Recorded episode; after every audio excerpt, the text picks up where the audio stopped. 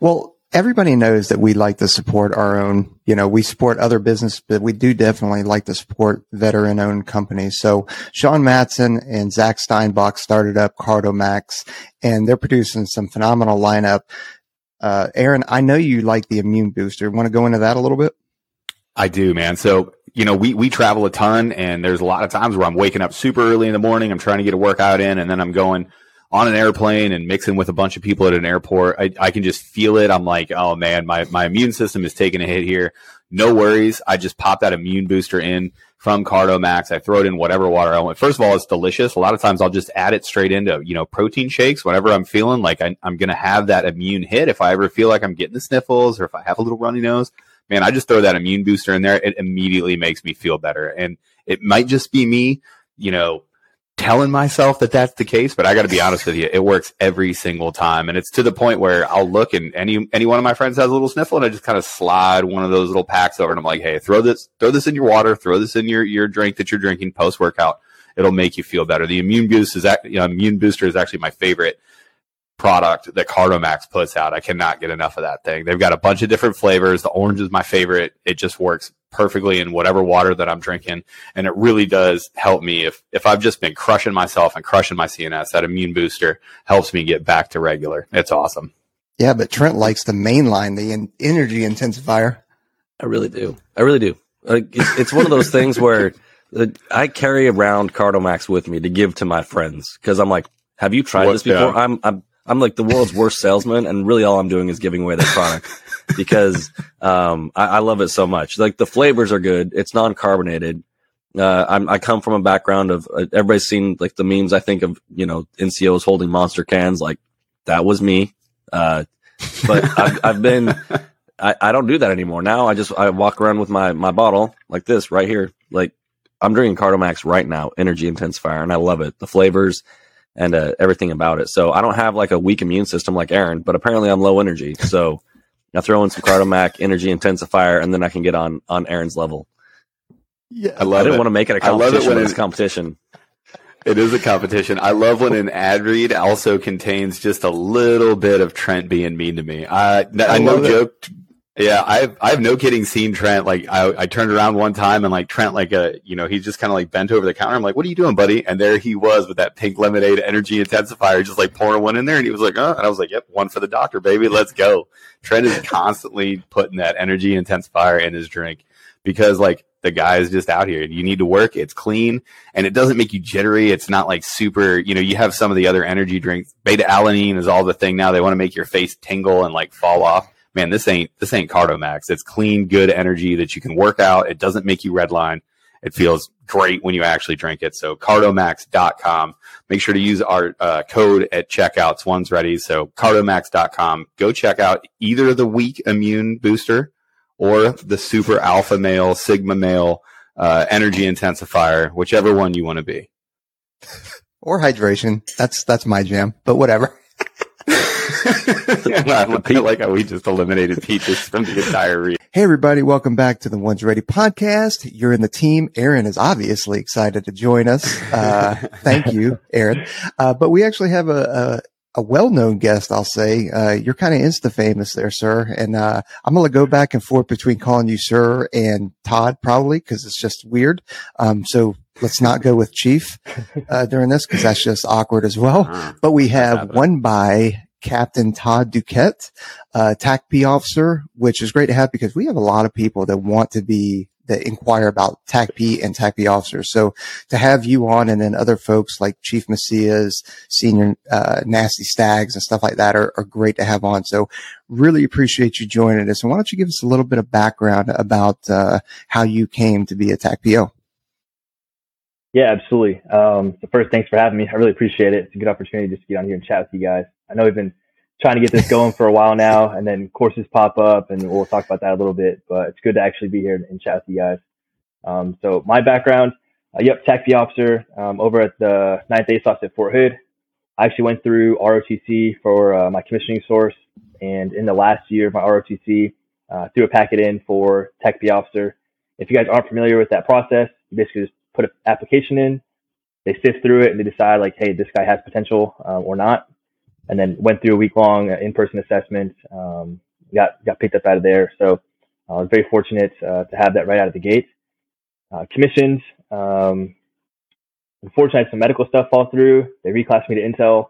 Did that for about a year, and then got that cleaned up, and I was able to get back uh, to the career field. So um, since then, uh, I've been at Fort Hood, like I said, and it's been a been a good journey. But uh, it's kind of a streamlined approach to getting into TACP. Really enjoyed it. Do you mind just dipping your toes into the ROTC thing real quick? Because I don't think that we have hit that yet, and we do get some ROTC questions. Yes, and especially like I mean, preparation. A lot of the, the ROTC programs will reach out to us, and they're like, "We have no idea how to prepare." So, did, did you have in that ROTC program too? Like, did you have a good program? Was it set up? Did you know what you were getting into? That those are questions people ask all the time. Right, um, and I, I, think they're great questions to ask as far as getting prepared for it. Um, our detachment, we were a medium-sized detachment, and we actually didn't have a program specifically tailored to guys and, uh, gals wanting to go through special warfare uh, or battlefield airmen, uh, as it was known back then. And so a lot of the preparation was on the individual. Um, I was very blessed and fortunate to have leadership that supported it and really wanted us to push that uh, the next step. Um, and so if I needed to, you know, maybe do additional PT and, and not go to, you know, one meeting um, because it was preparing me for TACP selection, uh, they would work with me on that. But a lot of the preparation is specifically like on yourself as you're going through as a cadet. Um, and that can be challenging, right? Because, you know, as a cadet, you're focused on your major, you're focused on your aerospace studies courses, and then now you're still trying to figure out and navigate preparing for this course that a lot of people just don't know about. And I think that that's one of the key things that One's Ready provides is that insight to special warfare. Because I'll tell you right now, when I was going through as a cadet, like I had zero knowledge uh, of how things would go, what to expect, what attributes I should start developing, or characteristics I should develop. And so I'm a huge fan of, of what you guys are doing. Um, but to answer your question, a lot of the preparation is on yourself. So um, you got to work out PT, uh, and then hopefully you know you're you're a stud or you're not. Um, well, you have at least that's how it was back then. You've got. Uh, I, I don't know if you have a background in fitness or or what it is because you're. I mean, you're doing bodybuilding stuff, which let's. I mean, let's put that out there. Bodybuilding is not the way to prepare for the pipeline, no, whether it's TACPO or like. No do not bodybuild anything. It does not matter what. don't do it. Yeah, it doesn't matter what caveat you guys say. There's going to be somebody in the DMs in about two months be like, "Oh, I've been training for bodybuilding and I didn't do very well on the IFT, guys. So what's up?" yeah, don't do bodybuilding. It's it's fun to to do once you know if you're not preparing for something like a selection. But if you're preparing for something like a selection, you definitely want more functional movements, developing movement patterns, and, and strength endurance. So, uh, but yeah, uh, my fitness background I did play a little college football and then have a nursing degree. So like just the fitness and then like the health aspect is just a big part of my life. And so diving into that and with what I do now is with personal training on the side, uh, I think it's very important. Uh, and we, we can talk more about how specifically to prepare if you guys want, or we can save that for another time. But. Yeah, we'll we'll hit it at the end because we definitely want to dive into that, um, and we want to talk about that journey because again, it's it's just another example of you finding something hard to do, like bodybuilding and the ne- like the necessary dieting and the gym training sessions, you know, oddly enough, that's how my pipeline training started too. Uh, I got back, I got back into the gym and I got that fire lit back underneath me because I had a couple guys in my gym or in my uh, shop that were doing bodybuilding shows. And I just essentially, you know, agreed to be one of their training partners when they didn't feel like going. I'd be like, yep, I was, I was kind of that guy that would get them there. But all the way back. So you, you, get through ROTC, you get actually into, you know, you had to spend your time in Intel. So good on you for paying those dues and, and then, and coming back. Oh yeah.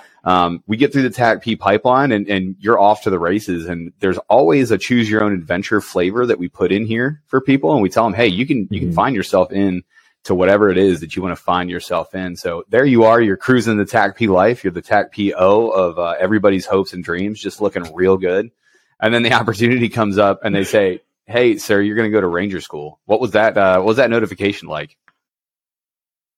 So was actually more on myself. We didn't have a our training shop. We're, we're switching guys around, um, and civilians were running it. And so, if you wanted to do something, and this is how I think it should be personally, but if you want to do something, you had to front load all of your preparation and requirements. So, like, sure. get all your medical squared away. That's a huge one. Um, same thing for airborne um, figure out all the prerequisites, get the course dates, and then figure out where in your timeline, especially being a team leader and filling in as a flight commander, um, figuring out where where that time's going to fit. Because for Ranger School, I mean, you guys know it's at least 62 days. That's pending no washbacks, no recycles, no injuries. It's a minimum 62 day course. So like where where in your Air Force timeline is that going to fit? Right. You know, so really, um, so what I did basically got all the requirements done, got my medical done, and then basically presented it to my DO. Um, I was like, hey, here's what I want to do. If it's you know this window, I'm ready. Like, let's go. Uh, and then he was a tab dude, so of course he blessed off on it, and then you know off we went. So I love it. And for everybody out there, I would like to highlight something. Notice how the captain went about this process. He got all of his ducks in a row first and presented a solution to his chain of command, and he got approved. We have been talking uh, with the with the, the cats and the dogs and the DMs, and people were like, "Oh, I want to do this thing." But like, have you done step one? I liked it to hear that you you're like, "Hey, I wanted this thing. I set it up. I got my entire packet together." and I got approved to go. That's that's good feedback, Sarah. Thanks for being this voice of reason. Sometimes, you know what I mean? yeah, you know, any school. Like we've had guys go to sniper school. Guys are uh, about to check out to mountain warfare. So it's the same process. They all front loaded, got their stuff together, and then brought it up with dates. Uh, so it gave them options. Fantastic. So you got everything approved. You're ready yeah. to go. So first off, you know, the obvious question: you didn't go through a winter course. Do you feel like you're less of a ranger for going through there? Oh, geez. you know what? You, you hear that? You'll see the dudes with like little tabs on their shoulders, the white oh, thread, yeah. and they just talk all sorts of mess. Oh, yeah. um, I will say, um, we, we had plenty of dudes going down for heat injuries, and, and you guys probably know going through courses in the summer that, that, that sucks too. Oh, yeah. So I don't want to take that away from the guys going through in the summer. Well, it's, it's choose, choose your right difficulty. Do you want heat, you know, and carrying a bunch of water, or do you want snivel gear and, you know, carrying that. Like it's oh, you don't get snivel gear. You're just cold. That's why it's harder. hey, I will say this: when we were in Florida, we had the winter packing list, and it made zero. Oh, sense. nice. So we were still humping all that gear. So let's let's talk a little bit about Ranger School. This is an awesome opportunity that actually AFSPEC War has. The Air Force has spots to Ranger School. Mm-hmm. Anybody in the Air Force can go to Ranger School if you can get it approved. Literally, Literally anybody. anybody. If you want to go as an any AFSC, if you're a mechanic and you want to go to Ranger School and your chain of command supports it, guess what? You can show up and you can go to Ranger School. So you know, you show up day one yeah. and I'm sure there's like, I'm sure there's the army back and forth, but you're a TAC PO. Like people know who you are. People know who TAC Ps are in the army. So you show up on on kind of day one. What were the expectations for Ranger School, and was it what you expected it to be? Yeah. Um, so day one, when they're sorting everybody, just like any other course, it's super hectic, right? Uh, they're putting you into your companies, uh, giving you your assignments, your teams and squads, and then you know you're kind of just off from there. Um, I did go through the RTAC pre-ranger course, and I'll just say that that does a fantastic job of preparing you for uh, Darby phase of Ranger School or the first phase. So if anybody's looking for an, a, pre-ranger that's going to set you up 100% do RTAC out of uh, out in Georgia. I say that because they will actually vouch for you if you graduate their course and move you on into and walk you over to the course if you're a walk on. Nice. So good. Um, sounds good. But um, yeah, expectations. They, I mean, they they expect you to know everything as far as the RTTs, like how to set up a 240, um, how to function check, how to fire it, how to maintain it, claymores, land nav, basically everything that Joe's going to be doing, like you're doing too, and you're on an equal playing field.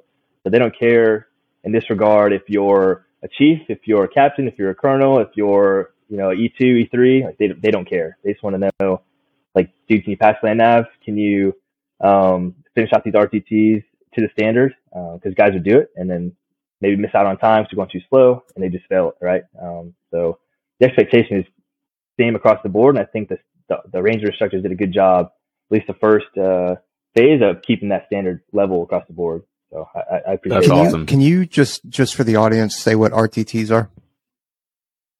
Yeah, sorry. So RTT is a Ranger training task, and in the first week of Darby phase, it's called RAP week. Um, and basically, they're they're just assessing: do you have the baseline knowledge to actually get through Ranger school? So again, all those those tasks we just mentioned, they they grade you on them. So those are the RTTs. Okay. Thanks. yeah, yeah, nice. It, we we do it all the time too. Like we'll find ourselves talking in acronyms, and usually I'm the one that's like I can hear myself doing it, and then I'm like, okay, wait, we got to explain this stuff. So, um, what what was raising your heart rate in that first that that first week? So, uh, you know, as an Air Force guy that's gone to different schools, you're always showing up, and there's always that feeling in the back of your head, especially when it's like an Army school and you're the only Air Force guy, or you're you know one of few Air Force guys there's always like, oh no, like, am I going to get boloed out like immediately and have to go right back home? Was there anything that you were worried about in like that first that first week of showing up to where you're like, man, I'm gonna have to go back to the unit and tell somebody a sob story? Short course. Oh, geez. Um, I don't want to say that. Yeah, it suck. I don't want to say that I didn't have anything to worry about. Um, preparation is definitely huge for this, but when you get there, there's just like I think I think everyone was the same way, and we'll jump into it. But uh, the PT mm-hmm. test, they always say that the push-ups, you can go chest to ground, full extension. You're about to snap your elbows with you know how deliberate you're making it, and they'll still two, two, two. so uh, I was I was a little nervous about that because I didn't want to get there, put all that work in, and this was like the only time my career feel or in my career that it made sense, and then get like you know less than the minimum because some RI was trying to hit a quota or whatever the case may have been. So I was I was nervous about that uh, mostly, but obviously didn't didn't have an issue. So with, so. with the you know meeting those PT standards, not not necessarily meeting them, but you know kind of like how strict they are. Did you did you mm. find that they were more critical of Air Force than or any other service, not just Air Force, but any other service versus Army? for this specifically, um, I thought they treated everyone the same across the board, and that was just like equally crappy. Like they were just it sucks for everybody. I, I like it. Um, I, I think fantastic. It. No, it's easy to hold that equal standard. hate, equal yeah. hate across the board. I'm in for it. Yeah, it's Absolutely. easy to it's easy to speak um, your truth when your truth is hate. You know. Absolutely. Like you just hate everybody, and life's easy. There, there's no discrimination there. Um, I, I, think later in the course, there's a little bit um, where like being specifically like attack JTAC um, and Air Force, where I, I kind of felt it because each phase RIs are specific to that phase. Like they don't move with you. And so, you know, RI dependent or Ranger instructor dependent, you're going to see some dudes like have a stigma um, for Air Force or like they don't like officers. Well, nobody likes officers. That's yeah. just because they're good enlisted men. That's because the yeah, RIs Trent, That's why uh, Trent's yeah, not here. Trent was like, "Nope, I'm out." Trent's like, "I'm sorry." He's does he have? He's a, got oh, so man. much disdain for officers. I does, mean, does he have an O in front of his number? Because it's if okay. he does, I am out of here. yeah. Oh, dude. You know what, man? Know. Someone's got to do it. So there, there you are. That's an interesting thing oh. too that the Rangers don't move along with you. So you could totally have great rapport. You know, somebody could be like, "Hey, this guy's crushing it," and you show up to that next phase, and another Ranger instructor is like, "You know what? that guy and I don't like him. That's uh that's interesting, but you have to be you have to be above reproach. You have to have your your game face on essentially all the time. Like I think that probably breeds a little bit yeah. more uh, a little bit more performance than it does anxiety. But what was that uh, that first phase, right? So we're getting through, and if you can kind of explain, so we get in, and there's always the in processing, and you know, figuring out who the comrel is, and how to talk yeah, to instructors, yeah. and sometimes a guy with a gray hat, you need to stand at attention, and sometimes you don't. I don't know. Uh, you know, through those in processing things and you get into the swing of training in that first phase. Talk about that first phase and, and talk yeah. about the challenges there.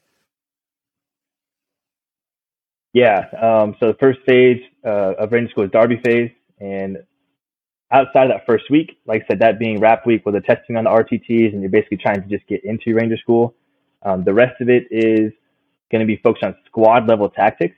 So you're thinking maybe 12 to 15 individuals um, per squad and you're learning how to be a squad leader and a team leader specifically. And with those, uh, they're teaching you what a warning order is, um, how to build and brief it, and then what an operations order is. Again, how to build and brief that. For the mission sets that you guys are be doing on patrols, because you're going to be going through patrols um, in your FTX, which each phase has one. The mission sets were specifically reconnaissance, so how to actually conduct a recon mission without being detected, get all the PIR, um, and get that back to higher headquarters. Um, and then like squad ambush and squad attack. So how to actually bring the fight to the enemy uh, with a squad. Um, it, it, was pretty good. I think one of the biggest challenges, uh, especially being Air Force and not having seen this before, was that a lot of the guys who came from the infantry officers course knew knew this stuff. They literally just did it for a few months. And you also had the, the other majority of the squad be made up of guys from the Ranger Battalion. So um, again, they've seen this stuff. They've lived, eat, breathe, sleep this stuff. So they already knew it. Whereas me, I got a nursing background, taxi background, like good at calling CAS, um, or okay right. at calling CAS. Nice. Say. Well um, done. Because you almost just got blown up in the comment section. But, pun intended. Yeah. Pun yeah. Like, oh, we're going to, we're going to um, check your record. We're going to hop. Oh, oh, are you, sir? Check all those evals. That's, that's when Chief starts hey. the, my my last few Hey, I'm good. green and tax dog. Um, but yeah, hey, that's it, man. I know how to work a computer. That's what we need, right? Um, but yeah, like so, those guys they've seen that stuff before. They understand how it works, and they can spit off top of their head. Whereas me, I'm like, dude, let me get a notebook and just write all this stuff down. Um, that was a huge challenge in in Darby, especially knowing that this is going to be the stuff that you're going to be doing for the next 62 days. So if you don't get a good understanding now, while you're still kind of fresh, you're not hungry or as hungry, not as tired, there's no way you're going to do it in Mountain Phase or, or Florida, right? If you even make it there. So um, that's probably the biggest challenge. Right. Well, but notes. you did make it there and you went on a mountain phase just fine. Is there any, did you, I I picture going from phase to phase in ranger school, like graduation from like grade school, where they have like a very short ceremony and then they yell at you to get out. Is that uh, is that how it went, or am I just completely stupid? You, you probably have like thirty minutes to an hour, depending on your company and your instructors, where they're like, "Dude, here's an MRE, like, good job, but you still okay. suck, move on." You know. And then we're into mountain so, phase. What yeah. uh, what did you do in mountain phase? I know what we call mountain. You know, when we do mountain stuff, but I I imagine that it's different man, I so my favorite phase was mountain phase, and then people like word on the street is like mountain phase is ranger school. Um, and we'll touch on that just a little bit, but the focus on mountain phase is you move to Dahlonega, Georgia, and now you're advancing from squad level tactics to platoon level tactics. Now you're going from like that that 12 to 15 man uh, squad up to potentially being responsible for up to 50 people and and still conducting the mission. So moving again from squad to platoon level. Um, a lot more graded positions there because you have the platoon leader, the platoon sergeant, and then like the weapons squad leader, security squad leader, two assault squad leaders. Um, so like the, it, it shifts a little bit, and then for there they break it up. The first part of mountain phase is all of your mountaineering skills. So how do you tie specific Thank knots? Goodness. Um, how do you you know, Finally, something that I can that, I can relate yeah, to here. Finally, yeah. we're talking about ropes. Jeez, I was like, when is this guy going to talk about something that's important to me, so I can make this podcast about me? You know what I mean? Like, thank you. Right? Talk about three to ones. oh, you're like that. oh, you're a PJ. Name every knot in every rope. Oh, ever. Oh man. Yeah, I mean, it's really cool though because you know you'll learn some stuff in courses. And you're like, man, I'm never going to use this, or like the application is very niche in like one time, but man, uh, the first half again being a mountaineering skills, like you learn how to rappel properly, and then Aaron, you might like this, how to rappel with like a casualty now we're and talking. assess them while you're going down. Uh, that was pricked that my little really ears neat. right up. Um, and then the last, yeah, man, it was so cool. And then for me, I had this big old Estonian dude as my casualty. He's probably like 250 pounds, and I was just like, all right, dude, if we if we fall, you know what, like War boot be with us. Um, so that was a good, good, interesting challenge there. But, but yeah, and then just uh, how to lead climb. So if you're on like a side of a mountain, how to actually place attachments and, and get up that mountain with your with your squatter or platoon. So um, that was the first half, and then the last half was all the patrols. Right, you're, you're moving as a platoon. You're learning orders of movement, how to actually set up. Uh, you know, if you get into a firefight, if you get into like mass cal or mass casualty event, how to actually set those up and get the guys out of there. Um, so it's very similar to um, the tactics you learn in Darby, but now you have 50 dudes, and the mission set goes from reconnaissance and ambushes to nice. setting up ambushes and raids.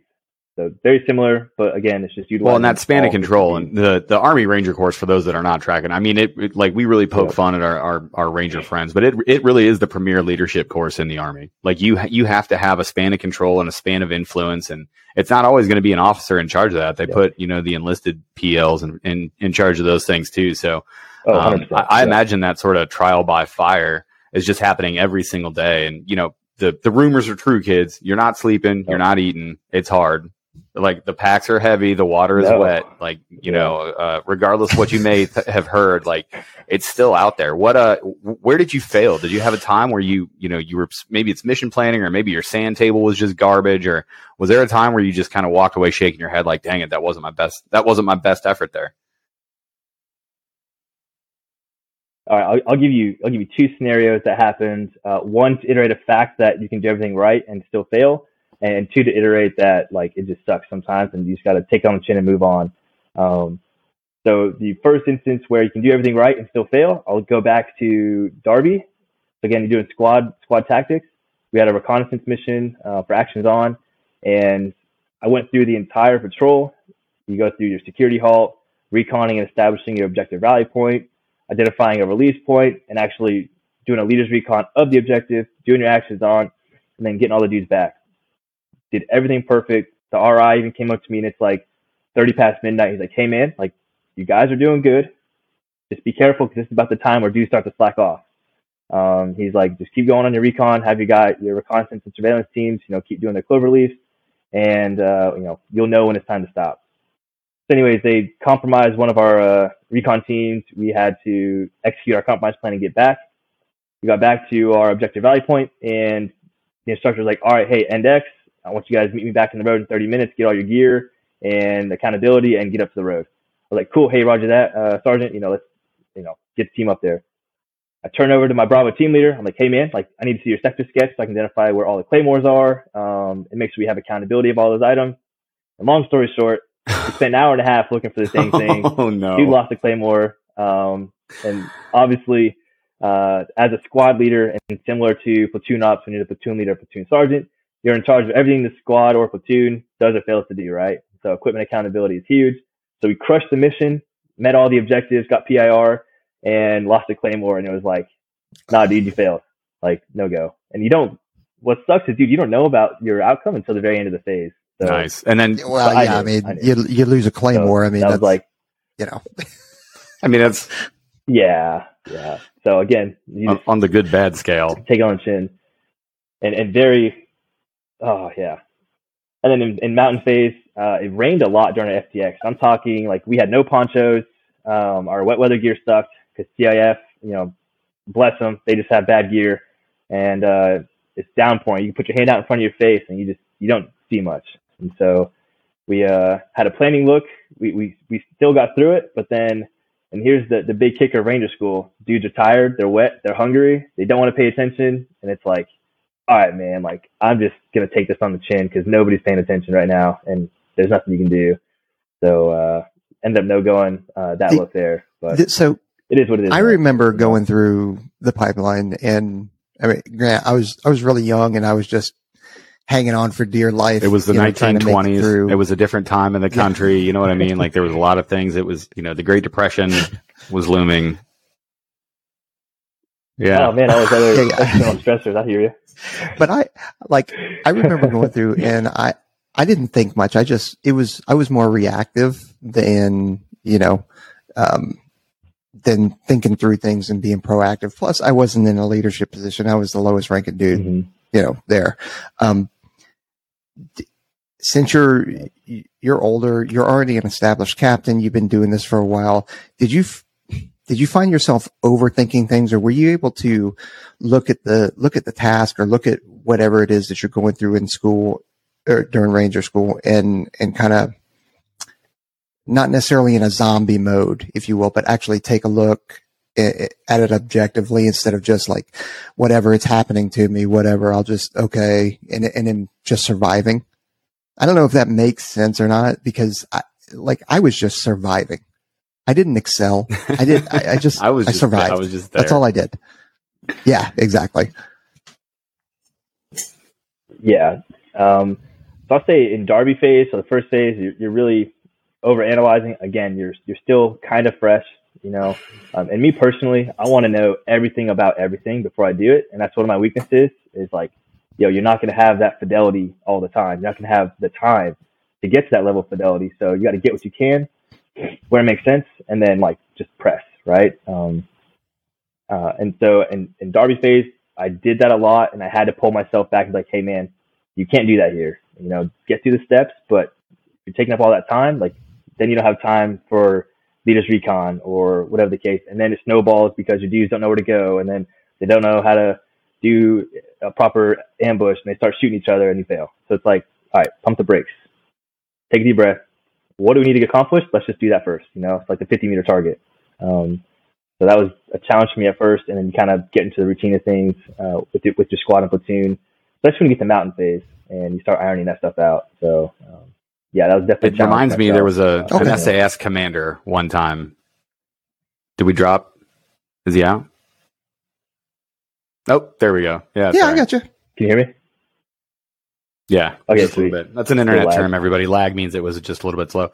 Um, I had an SAS. Con- Hey, these young guys probably know that, yeah, right? They sure. grew up with this lingo. I lo- one of my favorite quotes of all time is an SAS commander that we worked with used to say, "You know, Aaron, the blokes will always disappoint you," and that reminds me uh, of the Claymore story of of the you doing everything great, and you're just the second that you figure out that Claymore is there, you're just like, "No."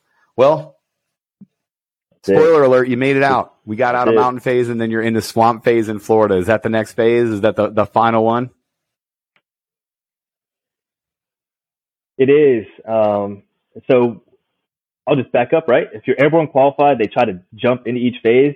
Um, for us, we had bad weather, so unfortunately, everybody had to take that eight-hour bus ride from Dahlonega down to Camp Rudder in Florida, which honestly was a saving grace because you got to sleep, you got to eat, you got to drink water without being harassed by the instructors. Um, but yeah, the last phase is Florida, and you're still in platoon ops.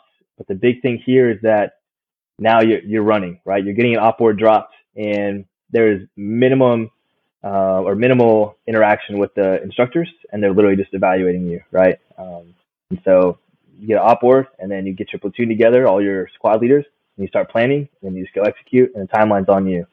Um, and it's awesome. kind of cool how Man, they, that's really good. do that, right? So. Uh, once, just because I don't know, because I didn't go through Ranger School, which is unfortunate, because I actually wish that I had kind of done it now. I guess I still could, but that would be really weird. And I don't think that they would let Why? me. Why? that's the, that's the. Hey, we had a. I think we had like a forty-year-old finance. You can't say that because now people there. are going to be like, "What's your excuse? what, what, what's the problem?" Yeah. Yeah. What, what, what's the excuse? Um, oh, so, man. so you finish up Swamp Phase out in Florida, which you know, great, great location. You know. You got the gator. You got the. Oh yeah, it's nice. yeah, you got the gator yeah, out there and everything like that. You know. So, yeah. um, so how's that work in terms of is it is it just a boom and then graduation and then hey see you off at your own unit kind of thing? Um. So once we finished uh, Florida phase, like said, the last phase or the last day of each phase is like you're going in front the RI one by one, learning if you're a go or no go. If you're a recycle, you're like giving dudes pat on the back or like you're, you know, helping them out because they're crying because you got to recycle Florida, which sucks because it's so close. Um, but then once that's done, you guys will go through like gear turn in, you know, all the standard clean the barracks kind of thing. And then you'll load a bus, go back to Camp Rogers um, in Georgia.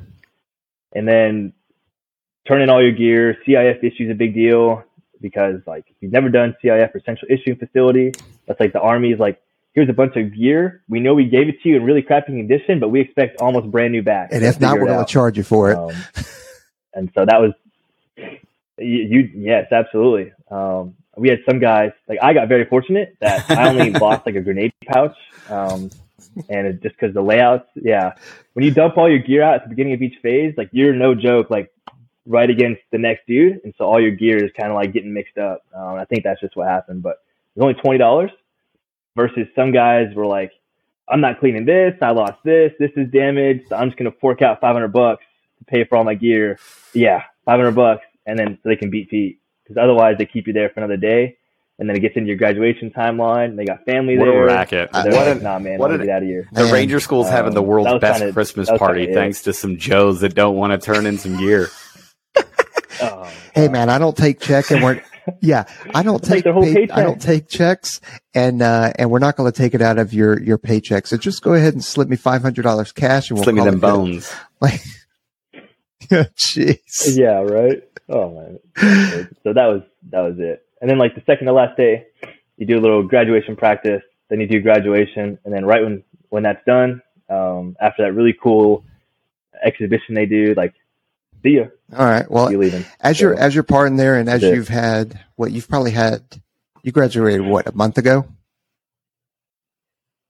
Okay, so June seventeenth. Yep. Now that you've had time to reflect on it, like what are, if you could name one, but you know, um, what are some of the biggest things you learned from that? Like whether it's whether it's to make you a better TACPO, a better just adult human being, like whatever, what, like what's something that you learned from that? You're like, man, that was, that was awesome. And I'm going to carry that with me for the rest of my life. Yeah. Um, I'll hit yeah, two things really quick if that's all right. So one being, you know, there's, there's plenty of times where like you're hurting, you know, you're, you're hungry, you're tired. I started ranger school at like a solid 205. At the end of mountain stage, I was 177.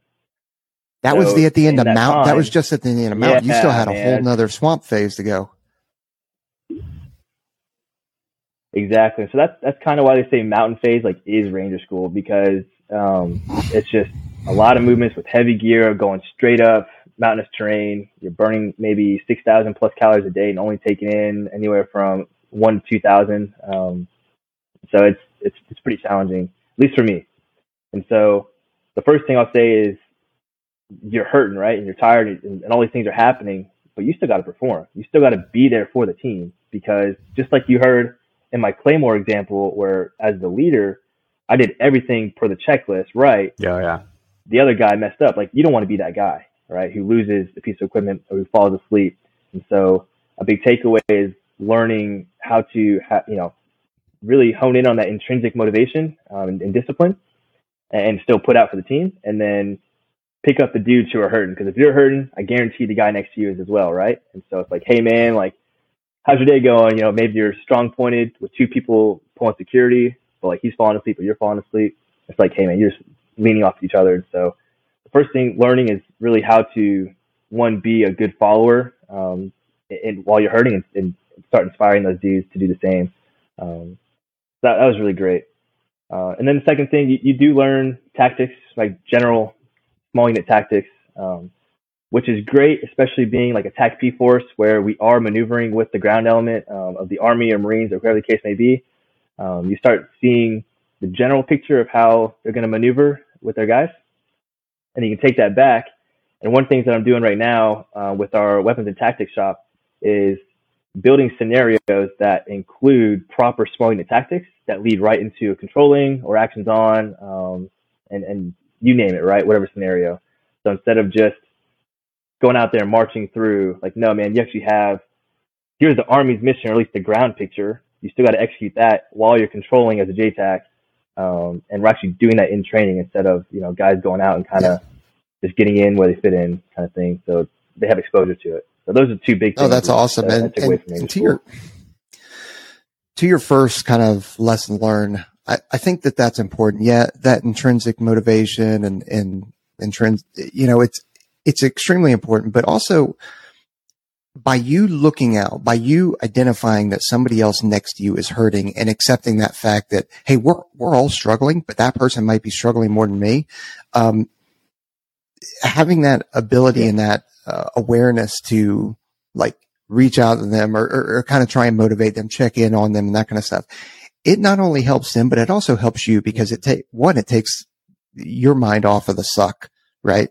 And now my focus is no longer like, Oh, woe is me. It's terrible. I'm hurting so bad. It's like now I can focus on exactly. you and, and it should be about, it's no longer, I've said this before, but and, and I and I said this at a development thing, but it when you're whether you're an NCO, senior NCO, an officer, it's no longer about you.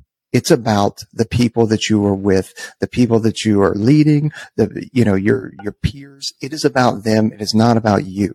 So by you being able to have the awareness to focus on that person or, or the, the squad or whoever it is that's hurting, um, you, you almost forget how bad you're hurting. So another another rant from me. But yeah.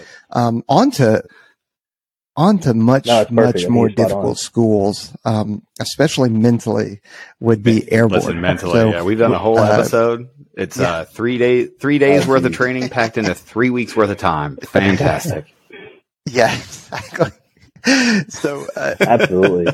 They, they I don't know how they do it. They, they, manage, they manage to fill it. every every waking minute, but um, yeah, so we had actually had had you scheduled already, uh, and then Like we were, we were going to record with you, and then you're like, "Hey, boys, I'm heading out to airborne school. I got war so hero stuff. Feet knees do. together, and I'm out there. Get them knees in the breeze, sir. Yep. Yeah. yeah. So, um, yeah. No, man, I, I bet oh, it nice. did. So, um, going through week one, like what? I know it was probably a little bit different for you because I don't believe the officers uh, live in the dorms with the rest of, of the enlisted folks. I believe you guys are staying at hotels, right? How dare you? Uh, correct. Yeah. So if you're a E six, wait, wait, wait, wait, wait. It's not just officers. Man, you got not just officers. You got eight Joes, like eight Joes and barracks that were built before World right War II in beautiful Columbus, Georgia. I know. Like how do you how do worse things not happen when it's a barracks full of wow. Joes, right? And then There's all the nothing that makes less like sense than that. Showing up with Starbucks and know, everything, man. man. Just, just smelling hey, good. What's up? You're so mad at them when they show up too. You know what? Hey. hey, if, if the stick were if the dudes were good on the stick, I'm like, oh, want some Starbucks, man? Dude, well, they got plenty. Of, you got plenty of time to eat cool. that Starbucks because you're on the wires six hours before you need to do yeah. anything.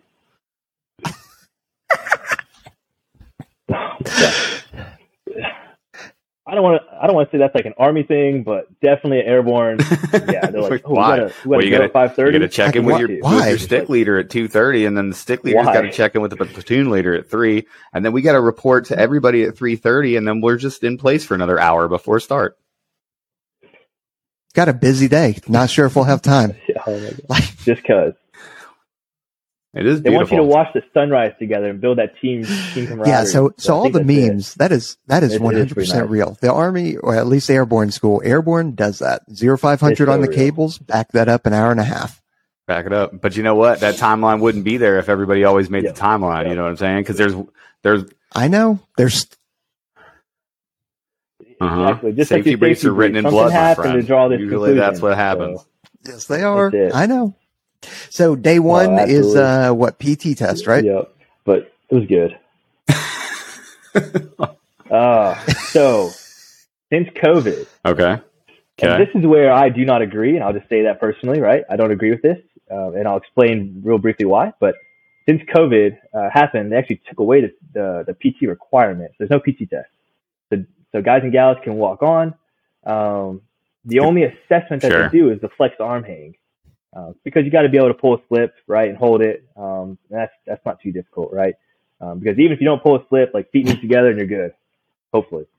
But yeah, there's no PT requirement. So the first day is really just getting into your sticks, getting organized, and like getting a lay of the land. So no PT test, and that that really was not a good thing to decide, in my opinion, because mm-hmm. we had individuals falling out on runs because you run everywhere there. So forget any gains you thought you had and then especially come from Ranger School, I'm like, dude, I'm not getting these back at all. Um, but yeah, so you run everywhere. People are falling out. Um, you did see a couple of people get hurt on the drop zone because they, I think, couldn't slip properly. Um, yeah. Those aren't airborne, you dirty legs.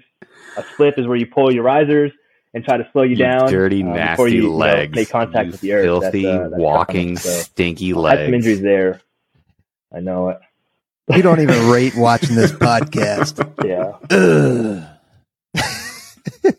so that's that's pretty crazy though that, oh, that, the PT test is gone. So I, I, I, tell you what. So for all you Army folk out there that that bag on the Air Force, like what? Yeah. What do you got? Up? Yeah. I don't want to hear guys? it. You your your elite your elite school of airborne doesn't even have a PT test anymore. So I mean, I don't know. I know. And I love I love some of my army Ooh. counterparts, but I'll just say it. Some, of, some of the Joes who are falling out. And that is not so, a quick run either. Strong. I mean, that is a in, in, fact it's a painfully slow run. No, man. Yeah, it's like yeah, really we we would we would purposely go if yeah. if you couldn't get in the front, we would purposely go into back to allow it, you know, so the accordion so that you could actually you know kind of stride it out a little bit. Of course, we're also 18 year old cocky kids that had just uh, graduated INDOC and, you know, we drop down and do push ups and zero sergeant, mm-hmm. 0 mm-hmm. sergeant, you know, and just piss everybody yeah. off. But like, whatever. they get it. Yeah. I, I, will say, dude, the first week kind of sucked because there's no PT test, but they love calisthenics. Um, especially the first two days. They just death by calisthenics. So my poor little knees, right after Ranger school, I'm just like, I, I hear them creaking and they're just not having it. You know, I'm still doing it, but it's like outside I look fine, but inside I'm just like, dude, this sucks. My knees hate me. Um, so that was probably like the worst part about week one, apart from just standing There's around. a lot like of standing. It's a lot of standing. So, so okay, yeah. so you, you, you get done with There's ground week and then you go into week two. What's week two like? Yeah, so week two is all about like your towers, um, and just utilizing the towers to learn how to do proper mid-air procedures. So like if you got to pull your reserve, what do you do?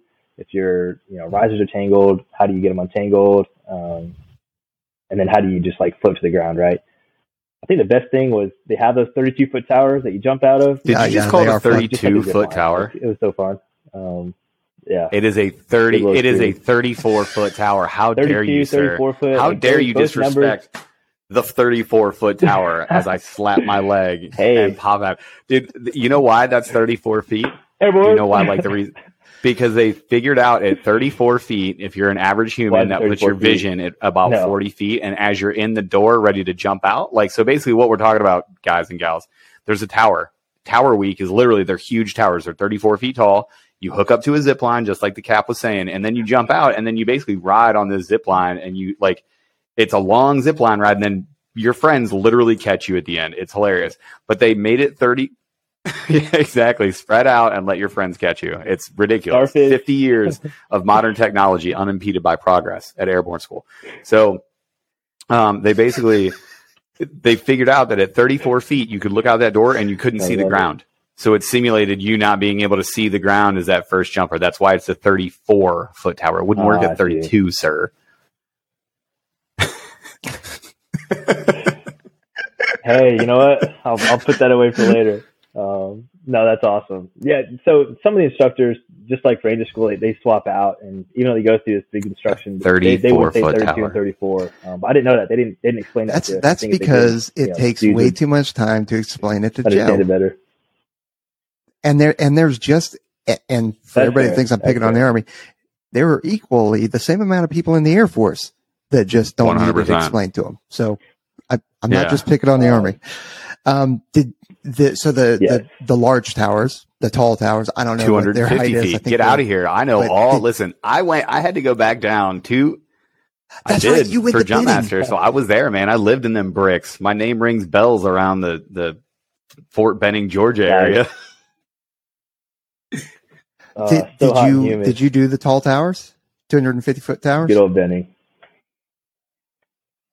No, we didn't. We didn't get the chance to do the like, 250 foot towers. Um, something about like the towers not being certified. Yeah, I'm not uh, surprised. Uh, yeah, uh, I'm like, I, I hasn't stopped the army before, but yeah, so we didn't get to do that, um, which I, I thought would have been cool because you know they show you this super cool like 1950s video or whatever the year of you know guys using it. And like, man, that would have been a lot better to go from the 34 foot towers to the 250 foot towers. Yeah, I, I always like watching, you know, we were soldiers um, and seeing those but, in the background.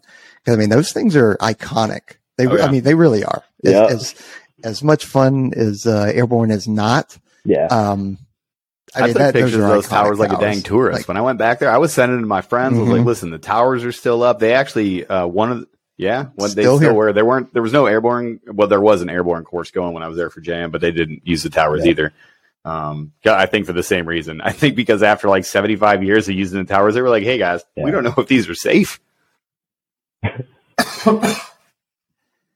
yeah. so. Yeah. I, yeah, I was the same way, man. I, I was like, I want to take a quick quick photo of this. The airborne time, I yeah. a letter with the towers in the background. All right, so yeah. you uh, you make it through the first two weeks, and you Good. roll into the third week of actually jumping out of planes anything significant in there? Like, I mean, just tell us a little bit about that. Yep. Oh man. Um, so uh, one thing that was really cool was as much as it really is kind of annoying going through the first two weeks of doing the same thing over and over and over, I think they do a good job of building that muscle memory. Because as soon as you hand off your line to the safety and you're out that door, like it's like, oh man, like I'm good, posture's good, and now I'm just floating right. So I thought that was really good. Um, but we did have a couple of individuals who tried to jump before getting the green light, pat on the back, a any kind of technique. butt. Yeah, for Uh, sure. You can leave, yeah, fun fans fact, like, everybody. losing their There's nothing mind. saying you can't Yeah. leave the aircraft whenever you want. Oh the my jump gosh. master can't even stop you if you're fast enough. You can jump out of whenever, anytime. You can leave that aircraft whenever you feel like it. It's not. It is a technique. Not it the is not preferred the technique. Oh man. Definitely not the preferred technique. Yeah. Oh man. Um, and then the only other weird thing was like, you know, everybody had their risers twisting, so you're constantly pulling and bicycling to get them undone. And then one instance, I was on one side, and this young lady who was probably 100 pounds soaking wet with all her gear was on the other side.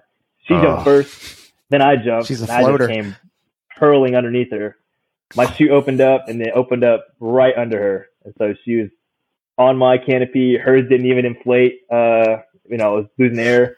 Uh, I'm like, yo, slip right, slip right, and she kind of just like falls off to the side, and I don't know. Fortunately, she caught air, but at the end, on the ground, after you know we smacked that thing, um, she was like, "Hey, sir, not gonna lie, that was pretty scary." I'm Not like, gonna lie, okay?" I thought I like, died. "Uh, so just- the only just the only question Oh. that I have for you: Did you guys get to see the movie? Did you see the Oh. video while you were in the shed? Yes. Look, They want you to clap at the video end. so many Yes. times until That's we it. They realized play it they want again. If you don't clap if at you the don't end. clap at the end, If they don't play that. clap, hoot and holler. Yes, I love it. I love it so much. They For those that don't know, it's an it's a the probably the best repeat. piece of culture Yeah. other than uh so the wires that we're talking about has like rocks next to it. So there's two things that happen at airborne school. Number one, you get really good at throwing rocks into helmets. Somebody will call out a number. They'll be like, uh, November 199. Oh yeah, everybody's done it. That's it's a rite of passage. You're sitting there with nothing to Yeah, do, so we- you throw we rocks at helmets because we're stupid children, really at heart. And then the other one Yeah. is when was that video produced? That had to be in the 60s or the 70s, right? Like it was in Hey, it was in color, but they literally talked about the PT making your Oh, body easily. so hard that the earth would hurt when you did your PLF, and it is motivating. I got done at the end of that thing. I was like, "Woo, let's go, baby! Premier school in the army."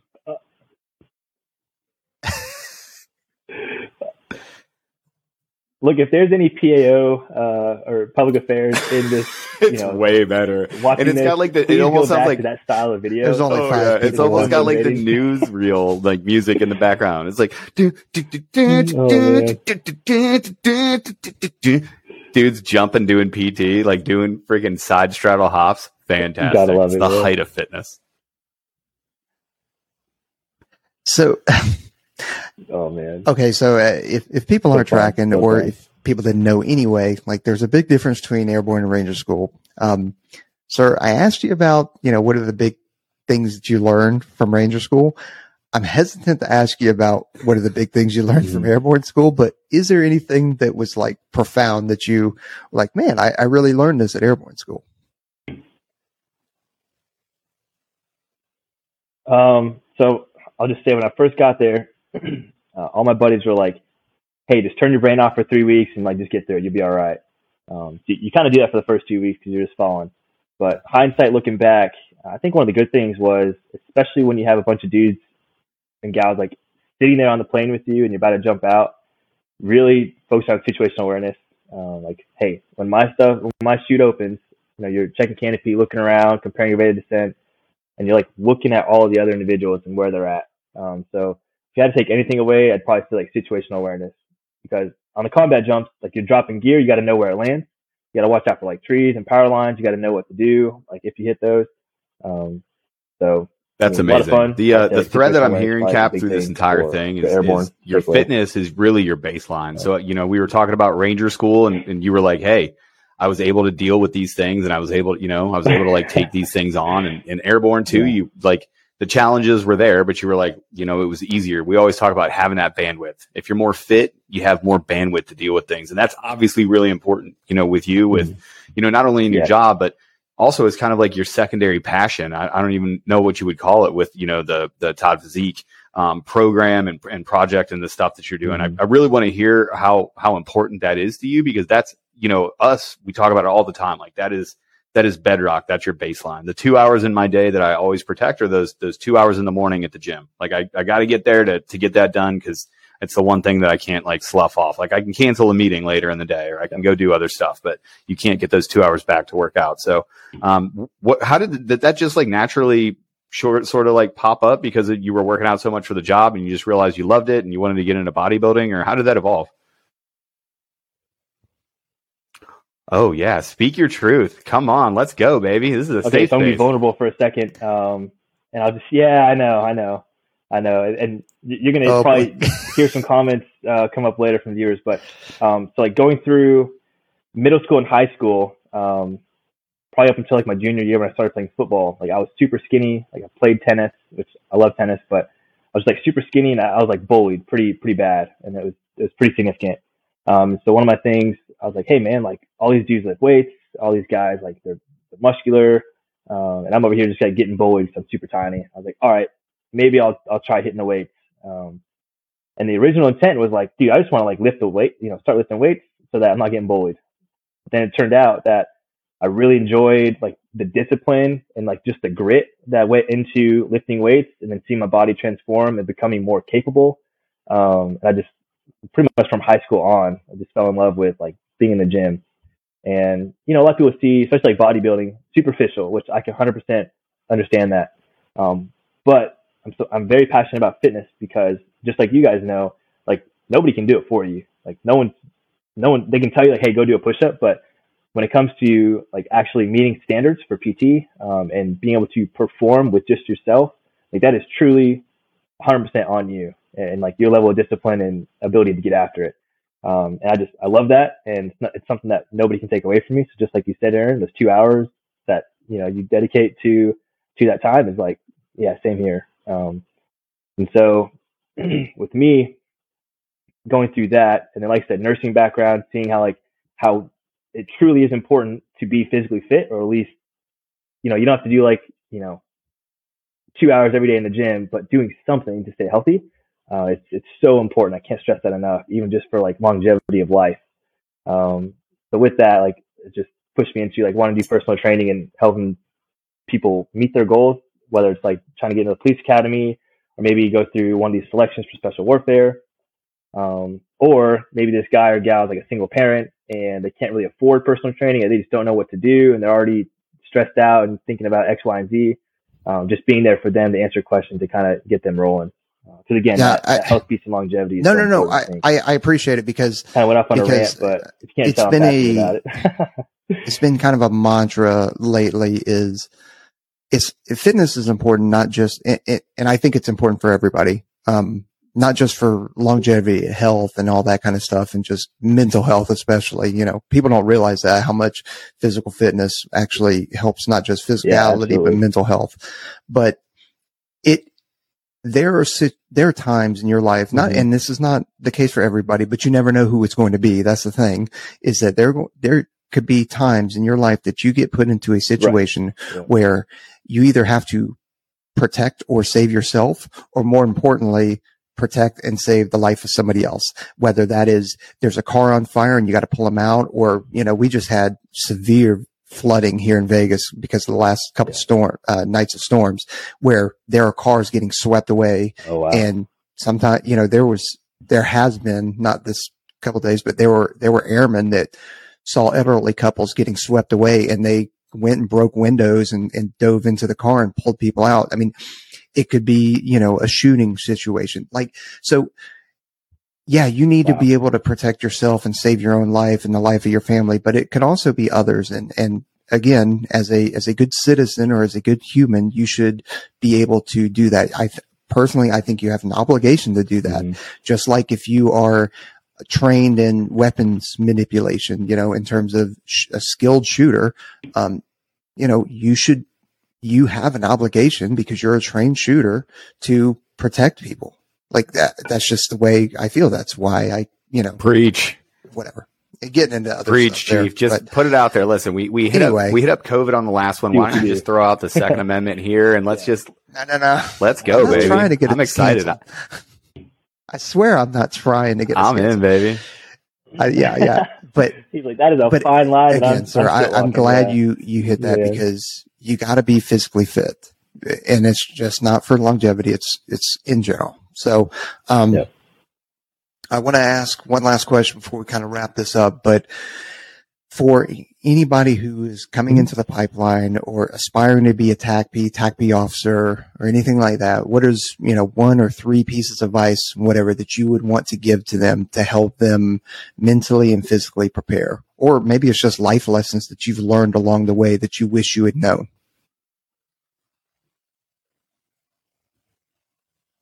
Yeah.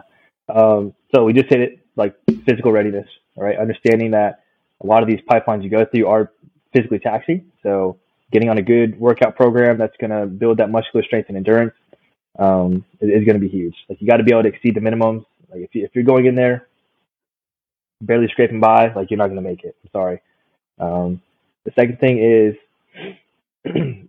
find ways to get into a team environment. Like if you're used to working with yourself, um, like that's that's not going to be the best way to prepare for like life or any of these selections.